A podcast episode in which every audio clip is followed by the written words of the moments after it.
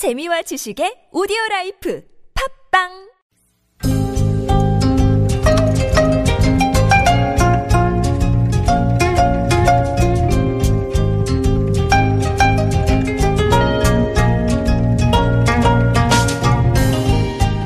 It is time for Must Read Korean Book. Joining us today is Sarah Kwan. Sarah is a freelance interpreter based in Seoul.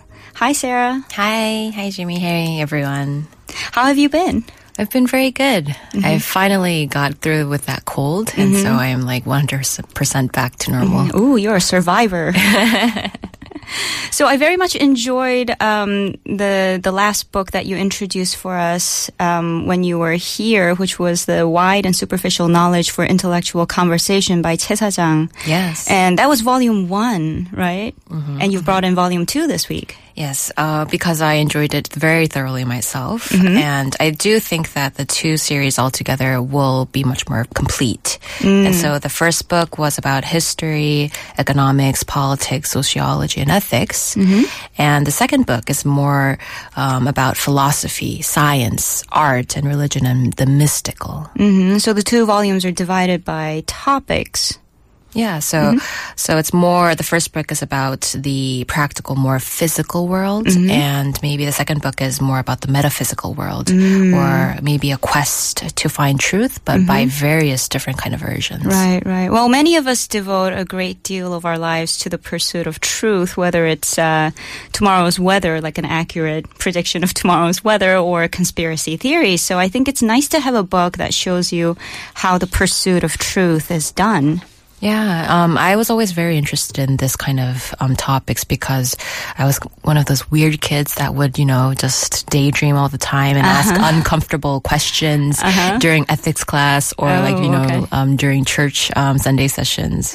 So around the age of 12, 13, and even until middle school, I always kind of like thought about the reason of existence. Why are we on this planet Earth? Um, what's the purpose of life? Right, right. So um, let us begin with an excerpt from the book that explores what truth is. It's hard to define what truth is. The debate about what defines the existential truth is still ongoing, even till today. Although man hasn't come to an agreed answer of what truth is, we can all agree that mankind has always continued his quest for truth, and that philosophy, science, art, religion has played an important part in it. So, what is truth? This is the hardest question to answer. When we talk about truth, we imagine something abstract that is absolute, universal, and unchanging. But trying to find the truth amongst all these stack piles of so-called truths is like looking for your airport pickup with just a few descriptions that your boss gave you. He told you that the buyer to pick up has a dark complexion, tall, um, some facial hair, and is not very handsome. Not very helpful, right? You wait at the arrival gate with people swarming out looking frantically for the buyer. You have your notes. Dark complexion, tall, some facial hair, not good looking. Mankind has never seen truth face to face, but knows the characteristics of truth absolute, universal, unchanging.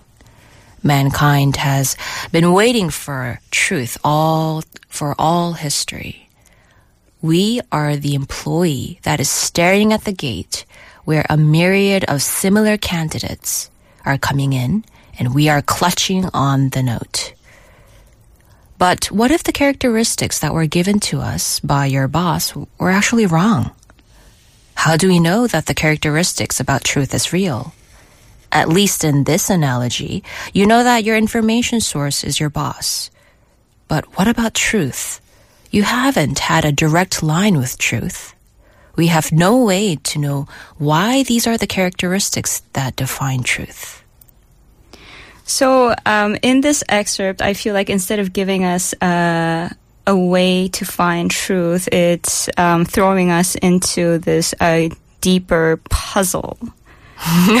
and how impossible it is to find truth, don't you think? Yeah, absolutely. So, like the introduction, it starts like this, and then you have various, um, you know, versions from religion, um, from philosophy, ethics, um, mystical. So, I think it keeps like says like anything can be possible, like any version can be valid. hmm And I also thought that that was a very interesting analogy that the author used. Like finding the truth is like picking up someone you don't know at the airport. What do you make of that analogy? I thought it was kind of funny, and uh-huh. um, at least you can actually tell your boss. Right. Uh, if it was the wrong description, you can like you know later mm-hmm. on like you can mm-hmm. criticize him and tell him like what you gave me was not accurate at all. But mm-hmm. you can't call God. You can't like you know text him. And so there are various times where I wanted to actually call someone or like you know criticize someone or shout And be like, what do you mean by absolute, universal, and unchanging? Oh yeah, or like why cancer in babies or something like uh-huh. that. Uh-huh, So- Right, right, right. Right. I feel like the easier way in the in the airport analogy is to hold up a sign and let the person come to you. So wouldn't it be nice if we can do that with truth? We hold up a sign that says truth on it and we mm-hmm. wait and it comes to us. Well, what if various people come? Too many people come saying that they're all the truth. Oh, that is interesting. Wow. Maybe they're all the truth. But the book also goes into the history of truth coming to us in various different forms, right? Yes. So, um, you know, as history progresses, uh, we have various um, versions of truth. And so the author, Che Sajang, kind of breaks it down. So during the prehistoric times, ancient man, prehistoric man would uh, look up and worship nature. And during the ancient times, it was much more polytheism or pantheism. So many gods. Yes, many gods. Mm-hmm. Uh, like just think about the Egyptians or uh, the Greeks, and Right, right, So right. Mm-hmm. they have many multiple gods. Um, Middle Ages is mo- more monotheism, so much more like just one, um, like Yahweh. Mm-hmm. Right. And then during modern times, now that is more about reason. So it's Mm. the reaction against the Middle Dark Ages. Mm-hmm. Um, during this time, there was a collapse uh, against what the Middle Ages stood for and um, what mo- modernity stood for. Mm-hmm. Right, there were right. Mm-hmm. two factors, um, largely. So the external factors were one, World War One and World War 2 Mm-hmm. So you could see how much civilization will bring. That, that there's a, there is a downfall to. Right, right. advancement. And uh, internal factors were the limitation in theory. So like the theories or the philosophies would come up with like theories that say that say, oh, we can't come up with a solution, or there is a limitation to philosophy or Mm. Right, right. reason. So there is no answer. Right. So Uh-huh. And that that answer that we arrived at that there is no answer is is where we are today. Yeah, so we Right, are a. Mm. part of maybe postmodernism, which is the reaction toward reason. So Mm-hmm. there is no reason, or there are multiple versions of reason. And I think uh, one big part of uh, this process of reacting toward uh, reason was uh, the collapse of the idea of dichotomy. And you have an excerpt related to that as well, right? Dichotomy is a very useful tool to organize and simplify this very complicated world. Dichotomy was a strong tool that was popularly used by people during the Middle Ages and modern times. The problem is that the either or or method draws lines and creates a world that one oppresses and discriminates the other and makes peaceful coexistence impossible. For example, our world can be divided into pairs good and evil, man, women, east, west, uh, white, colored, sense, sensibility, rich, rags, beauty and ugliness, etc. But once you distinguish them into two, the two values do not stay equal. But a hierarchy develops. One becomes superior in comparison. And the so-called superior value now is justified to overpower the other. That is what happened in the Middle Ages and modern times. The virtuous, male, Western, white, rational, affluent, beautiful, was considered as the norm and was given superiority. The other, um, evil, female, Eastern, colored, emotional, poor, ugly, was considered abnormal and inferior, and also repressed and excluded from the mainstream. In other words, the white middle classes, Christian men, men ruled the world. From the Middle Ages till the modern times. And those that were not were discriminated. Sexism, racism was rampant, and the fact of their characteristics were considered inferior, justifying that the people of these characteristics should be treated inferior. Postmodernism criticizes the middle and modern times in this aspect. This dichotomy brings on violence when, where one value suppresses the other. So postmodernism suggests to get away from this set of thinking. Don't see the world as two, but pursue diversity and pluralism that allows different values. Postmodernism, in a way, frees the suppressed values and reinstates the value positioning. As a result, a third dimension of gender was introduced in the dichotomized discourse of only male versus female. Madness and craziness also gathered spotlight instead of rational versus emotional. The culture of non-white minorities also gained attention a more complex interpretation of political, economical, competing dynamics than white privileged and black oppression came in. Postmodernism heralds the return of the oppressed and the forgotten. Mm. So, in this excerpt, the author is giving us the effect of dichotomy and how it gave uh, rise to sexism and racism because, like he says, when things are divided into two, the two values of the two sides do not stay equal, but there's a hierarchy mm-hmm, that that develops. And and he also says that postmodernism. Um, starts to shed light on the things that emerge when you stop looking at things in terms of either or. Yeah, yeah. So I've seen this in a lot of like literature or art in the postmodernistic kind of trend. Mm-hmm. So like avant-garde paintings right. or just like, for example, Gertrude Stein, which is a poet during this kind of avant-garde or Dada kind of Dadaism. Mm-hmm. Like a rose is a rose is a rose is a rose. Uh-huh, right. So it doesn't make any sense, uh-huh. but it's okay. It's right, okay right. to not be logical. It, and it's it, entertaining in itself. You see mm-hmm. it mm-hmm. in its aesthetic kind of value. Right, right. It speaks to to uh, one line from the um, the excerpt that says, "Madness, crazy also gather spotlight instead of rational versus emotional." Mm-hmm, like, what's mm-hmm. wrong with being crazy? Yeah, right. it doesn't have to make sense. Mm-hmm. So let's look at the next excerpt on impressionism.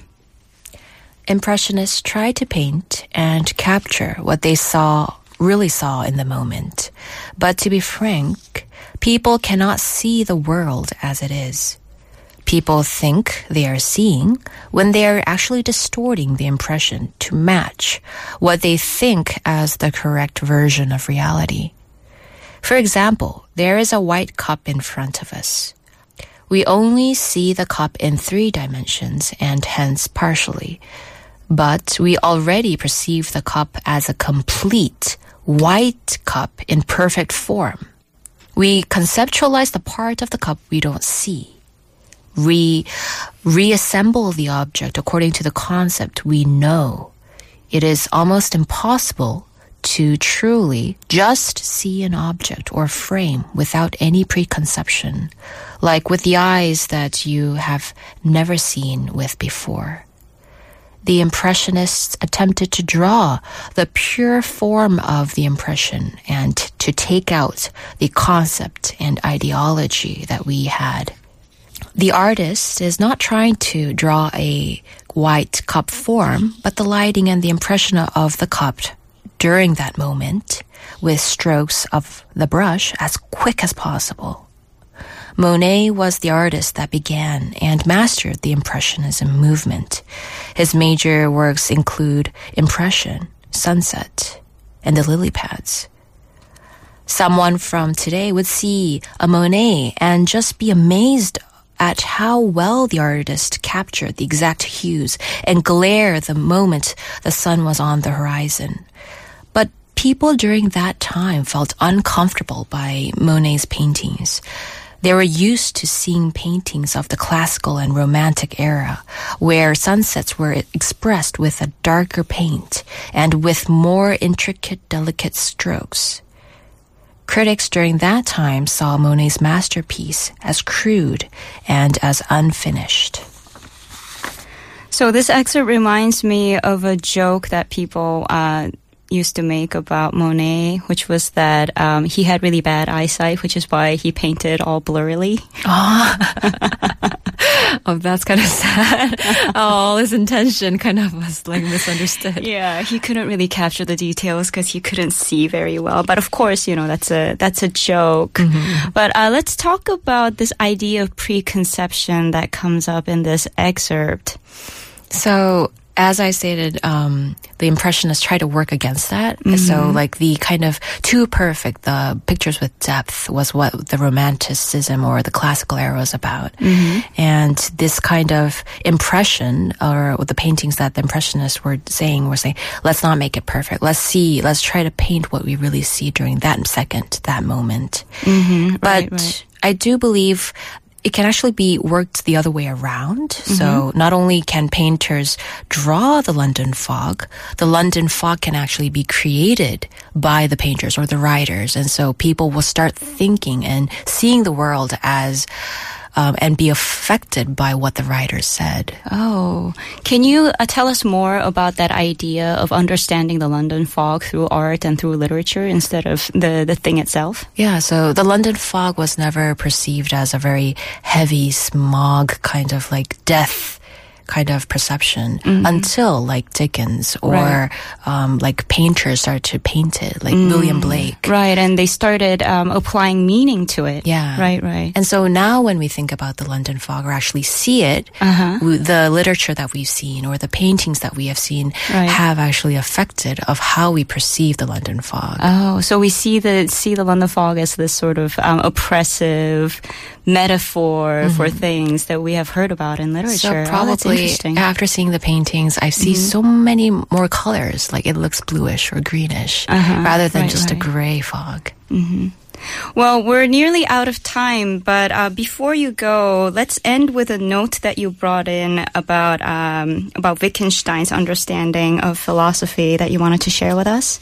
Yeah, I wanted to end with Wittgenstein, and he is like one of the giants in modern philosophy. Mm-hmm. And he said, "You should be silent about the things that can't be verbalized." Mm, what does that mean? So things that you should talk about or should be verbalized and those that can't or shouldn't be, it's more about whether you can experience them or sense them with your like physical senses. Oh, okay. So I think it's speaking to, I think what you're saying is that it's speaking to things that cannot be expressed mm-hmm. in words. Like and there's so beauty. many other senses that, mm-hmm. that we can use to express beauty or feel beauty. So it doesn't always have to be words. Yeah. So okay. always be silent, listen to others, mm-hmm. and don't kind of like negate what other people are saying just right, because right. they're from a different religion or a mm-hmm. different belief. Right, right. And there's some things that cannot be defined and we shouldn't try so hard. Yeah, you don't have to try too hard. well, thank you so much, Sarah, for coming in today. Thank you very much. Coming up next is David's bookmark, but first, here's Seal, Kiss from a Rose.